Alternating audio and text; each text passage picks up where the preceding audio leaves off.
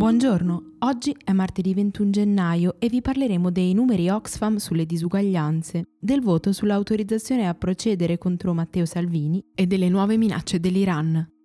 Questa è la nostra visione del mondo in 4 minuti.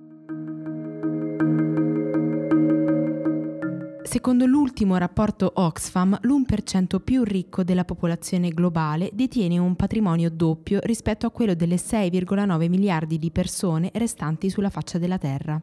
Di questo gruppo di milionari fa parte poi un'ulteriore elite fatta di poco più di 2.000 miliardari, i quali da soli detengono la ricchezza di 4,6 miliardi di persone.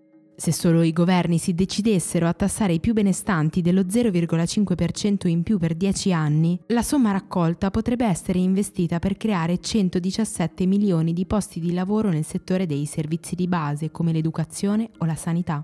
Il capitolo sul nostro paese è altrettanto drammatico. Per il rapporto, a metà 2019 la quota di ricchezza nelle tasche dell'1% degli italiani più ricchi superava quella del restante 70% della popolazione. Un bottino che negli ultimi vent'anni è aumentato del 7,6%, mentre i conti in banca dei più poveri diminuivano del 36,6%.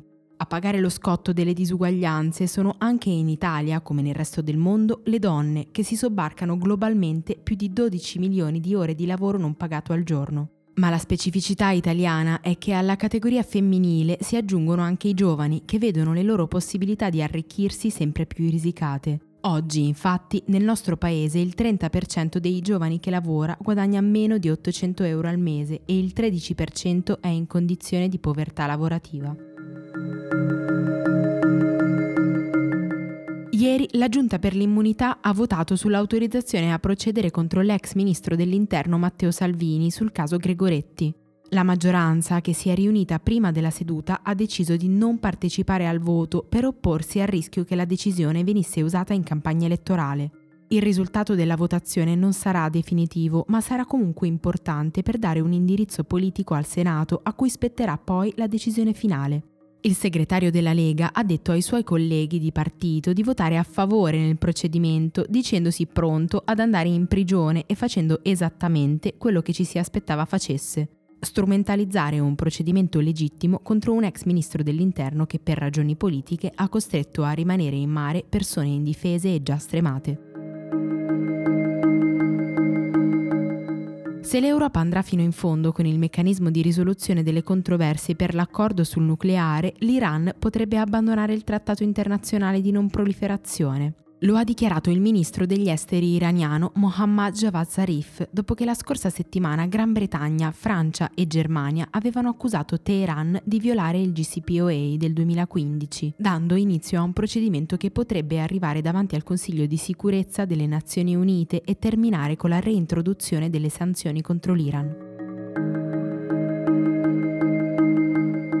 Quattro morti e decine di feriti. È il bilancio degli scontri tra manifestanti e forze di sicurezza avvenuti nella capitale dell'Iraq, Baghdad, e in altre città irachene. Dopo una pausa di alcune settimane, infatti, da giorni sono ricominciate le proteste in tutto il paese. La mobilitazione antigovernativa scoppiata a inizio ottobre si è oggi però trasformata nell'opposizione contro le ingerenze di Iran e Stati Uniti, dopo che l'uccisione di Qassem Soleimani, a cui Teheran ha risposto con un attacco missilistico contro due basi militari irachene che ospitavano truppe statunitensi, ha messo in evidenza l'influenza delle due potenze straniere. Durante il weekend sono triplicati i casi di contagio del misterioso virus che si è diffuso in Cina lo scorso dicembre. Al momento si pensa che siano 200 le persone che hanno contratto questa forma di polmonite e in tre sono morte. Ieri Xi Jinping ha parlato per la prima volta in pubblico dell'argomento, sostenendo che il virus può essere decisamente contenuto e i media di Stato hanno invitato alla calma. Non è chiaro, tuttavia, un punto fondamentale, ovvero se l'infezione si possa trasmettere da persona a persona. Per le autorità cinesi questo non sarebbe possibile e il virus avrebbe oltrepassato la soglia della specie, arrivando all'uomo tramite animali infetti. L'Organizzazione Mondiale della Sanità, tuttavia, ha dichiarato che in alcuni casi il contagio potrebbe essere invece avvenuto tra persone molto vicine tra loro. Per oggi è tutto. Da Antonella Serrecchia e da Rosa Uliassi, a domani.